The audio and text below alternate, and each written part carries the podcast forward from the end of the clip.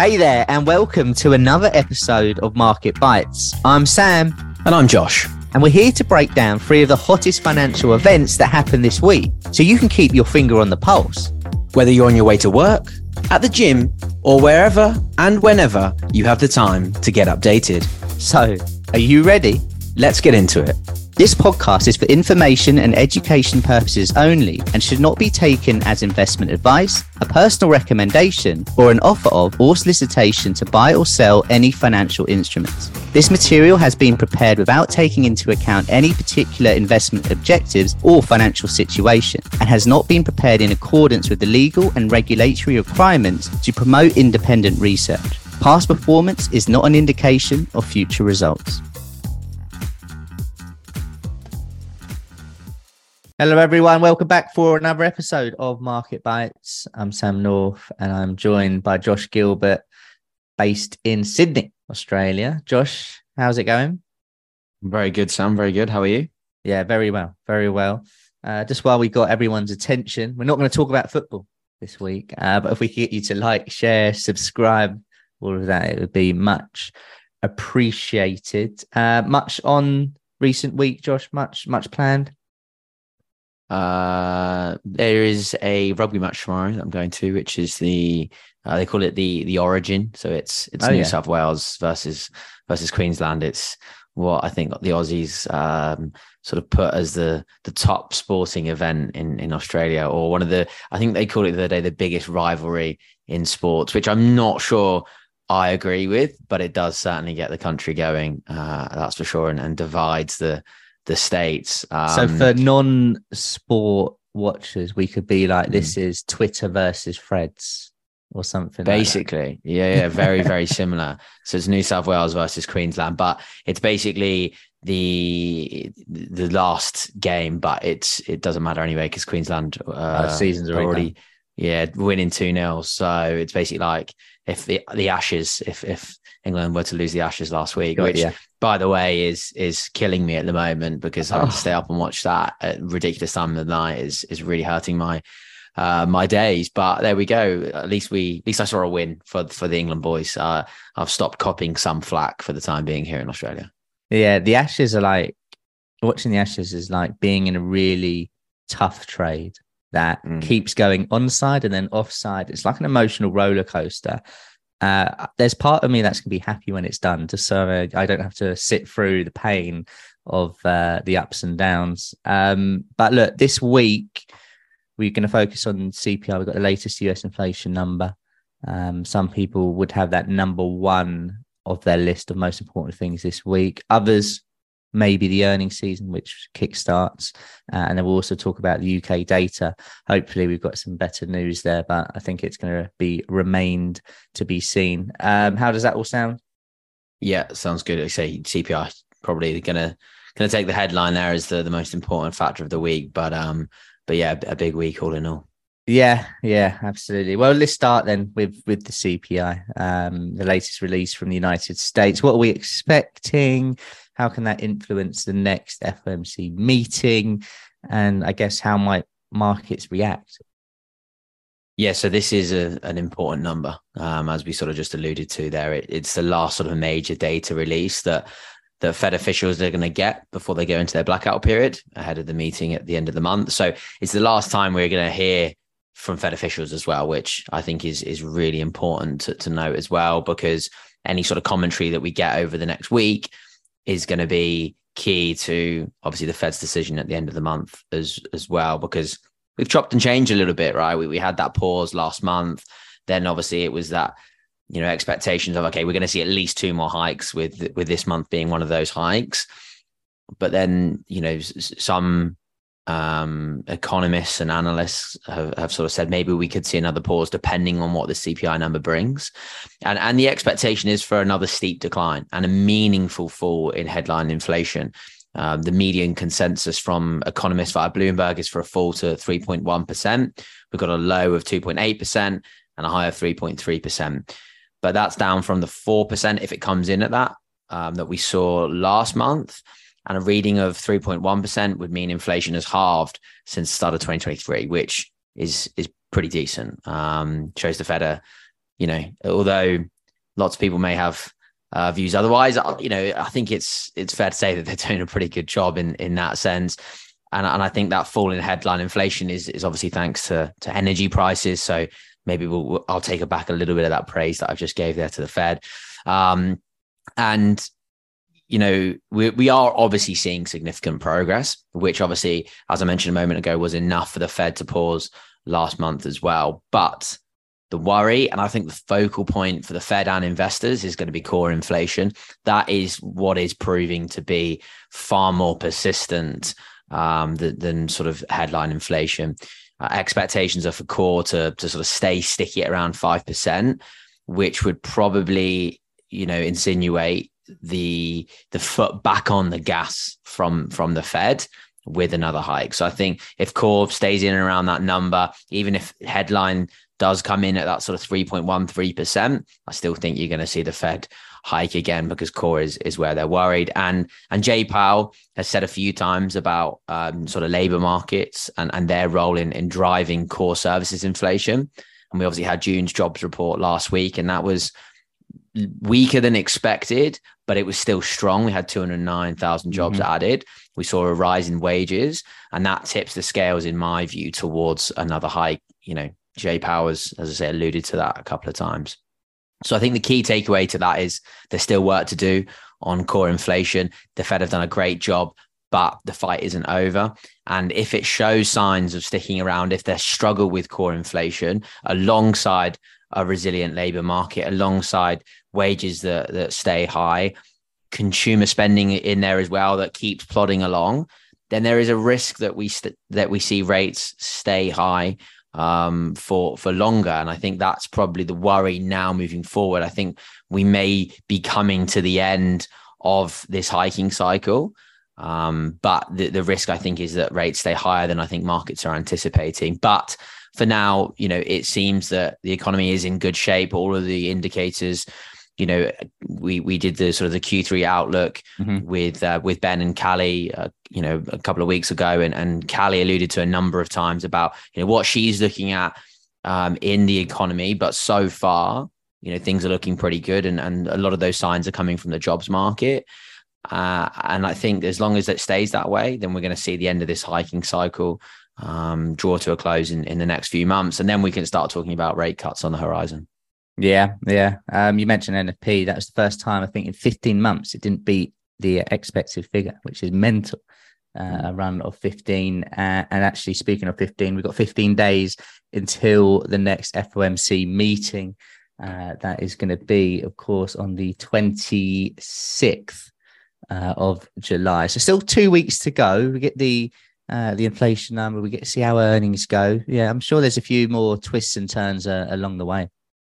Yeah, absolutely. And yeah, look, C P I is just going to just take the headline sort of this week. And I, and I think markets might run away with a headline C P I number um, before maybe digesting what that core number means. Because if we, you know, if we get a print on that low side to say, you know, under three percent, I think markets are, are sort of really going to like it.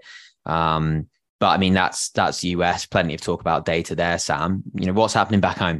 You know, lots going on in the U K. A big week on the data front in the U K, I think.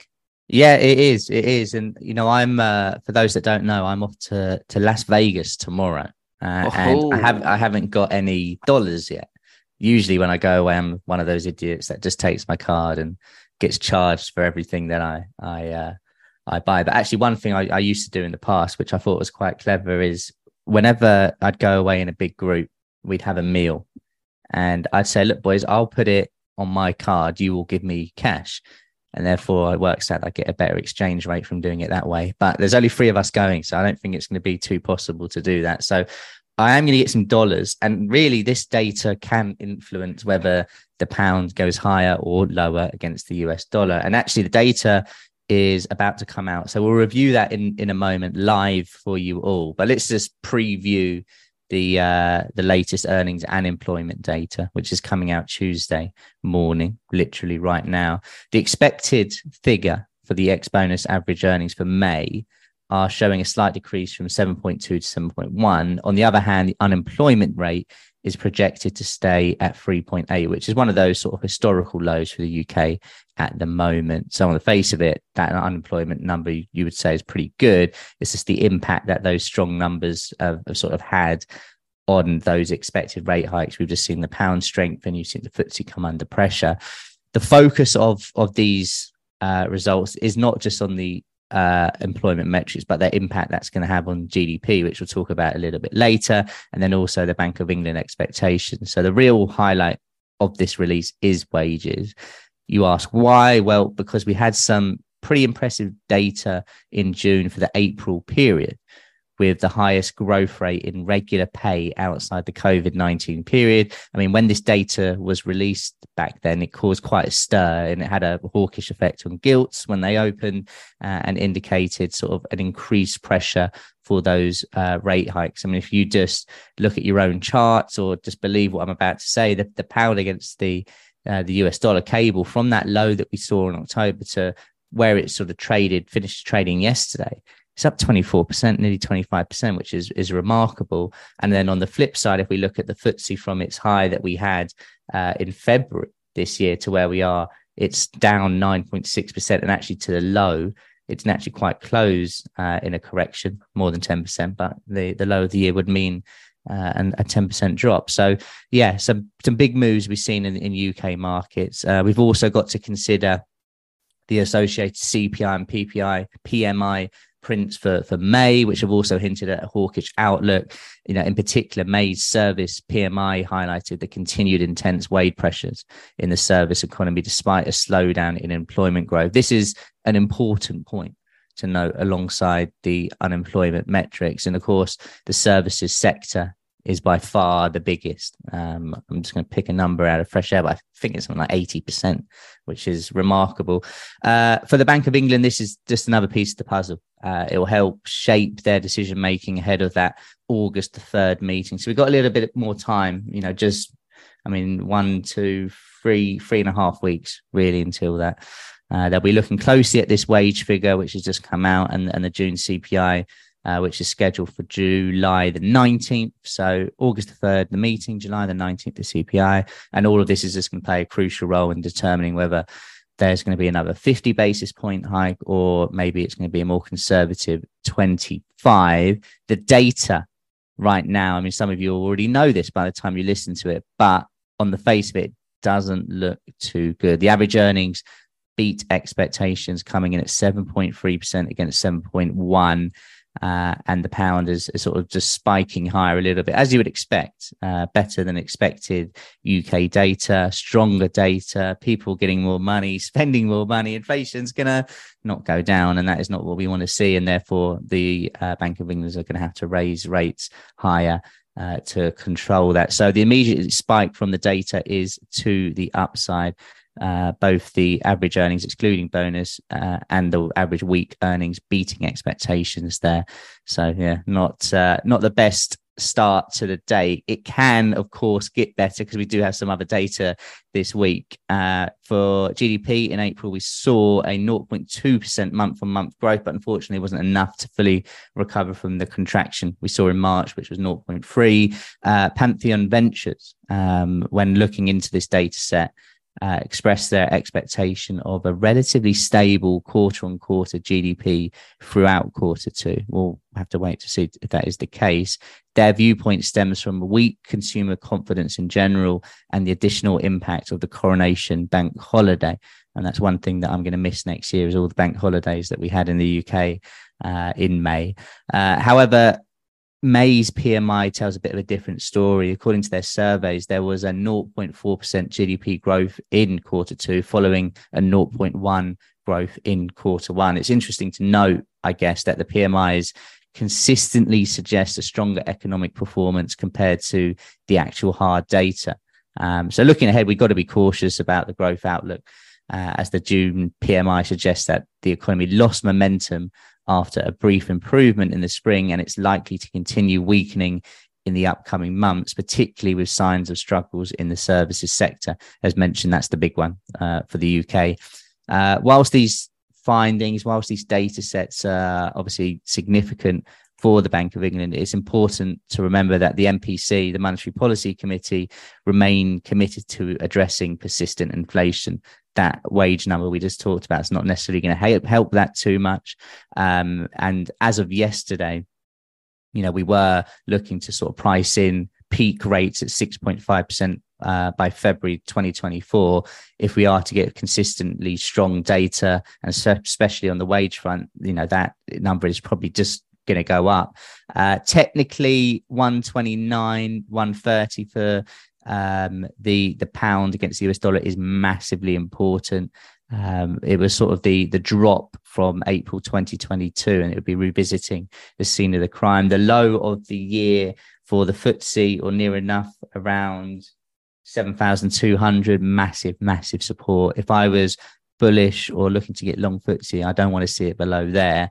Uh, however, I can understand why people look to maybe build a position around their risk reward wise. So really interesting technically, but also fundamentally. Yeah. And in terms of the, that that wage number, it wasn't what the U K needed, was it? No. Especially not at a time when when you've got inflation at what eight? I think it's eight. Was it eight point seven percent? We're at at the moment. Too Bank much. of England have raised raised rates. I think thirteen times in a row, fourteen times in a row. You're saying they're, you know, peak interest rates of six and a half percent. I mean, yeah, that's just not what we needed. I think that you know that that. That's just a huge number in in terms of, of wages, and yeah. as you say, will will certainly feed into inflation and is. I mean, it's great for the consumer on one hand, um, but not great from an inflation point of view. No, yeah, absolutely. I, I, I'm struggling at the moment to see a silver lining. Just looking at the chart, it's just uh, spiking a little bit here, the pound. But it'd be interesting. I don't think it's a number that's going to send it wildly higher because, you know, what might be necessarily good news for the currency pair in the short term um, may not be in the long term as well. That's why I'm really keeping an eye on that one thirty handle if we are to get there. Um, look, our final subject, I mean, look, arguably could be the most important, you know, the upcoming earnings season, what's expected, and I guess therefore priced into markets currently. Uh, and then what are you looking out for, Josh? Oh, we love, we love earnings sound. Oh, back again, yes, back again, back again. Here we go again. Um, look, as usual, Um, kicks off again this week, doesn't it? Big banks Friday, J P mm-hmm. Morgan, Citi, Wells Fargo.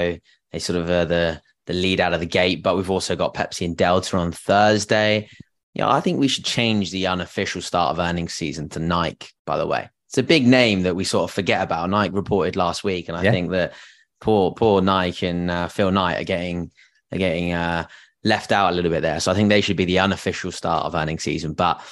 Um, but yeah, the, the, the focus is always the banks, and the banks um, are going to be under obviously a fair bit of scrutiny this time. Recently passed the stress tests, um, which is really important. Actually passed those test, um, tests with flying colours, most up their dividends as well. Um, net interest income is, is going to be a focus point, I think, there. Um, that helped lift banks in in the first quarter. So that's going to be a really interesting number because a lot of analysts are worried that we've actually seen the peak in in income there. And I think an, another, you know, focal point will be flows, um, in and outflows, of course, because, you know, that's especially uh, key after the regional bank issues uh, that we had earlier in the year. Uh, and of course, uh, loan growth as well, not only for, um, you know, the, the business health, but also for economic health as well. You know, are we still seeing people, um, you know, going, you know, using loans or wanting loans, or, or are there too many people spending on credit cards? There's some nice indicators that we can keep an eye on there. Broadly, forecasts are for S and P five hundred earnings to decline by seven percent for the quarter. But I think what's important to note with that is that there was an expectation of a huge fall similar to this in earnings for, for Q one, and we just didn't see it. So I think we'll be, you know, hoping for more resilience there. And I think if we get another resilient quarter, it's going to be good news for markets as we head into the second half of the year. But it's a big test for markets, given the huge start to twenty twenty-three that we've had, you know, thirty-five plus percent from the NASDAQ. I think it was the one of the best or second best um, starts to the year in history. Um, the S and P has obviously bounced off those October lows. Um, and I think guidance as usual will, will be key to that, you know, that outlook as we head into, you know, the, the second half of the year. And I think that is especially true for the tech sector, um, that has obviously led the rally this year, uh, but also saw a ten percent fall in profits last quarter. So a particular focus will, will of course, be on on A I and, and how far uh, A I is is boosting revenues, um, obviously for Nvidia, but that extends past Nvidia into this sort of broader collection of, of names that are jumping into the A I bandwagon. But obviously Nvidia, well, their dramatic guidance was the sort of the standout surprise from from last earnings season. So that's, I think, probably going to be the, the key name to watch. You know, it has to be, especially when you, you're up more than one hundred fifty percent in the first six months of the year. Yeah. Um, sector-specific, consumer discretionary is expected to see the largest earnings growth of twenty-seven point five percent. Um, obviously sort of picking back up again after, you know, sluggish uh, year last year, whilst energy is coming off the back of record uh, couple of years. They're expected to see the biggest decline, uh, forty-five point five percent for earnings growth. So I think it's worth watching names across consumer discretionary, keeping an eye on names like Amazon as well in the, in the discretionary space, uh, but also energy stocks like Chevron and Exxon uh, as well, who, who might see numbers come under a little bit of pressure. I think the key to all of this, though, if we if we sort of um, you know, put that all together and, and summarize it, there's just no margin for error. You know, mm-hmm. we spoke about Nvidia there, but you've got Tesla, Meta. They've had huge start to this year, and they need to deliver. You know, Nvidia, as I say, with that blowout forecast from last quarter, that's got to it's got to justify its you know its valuation that is obviously super super high.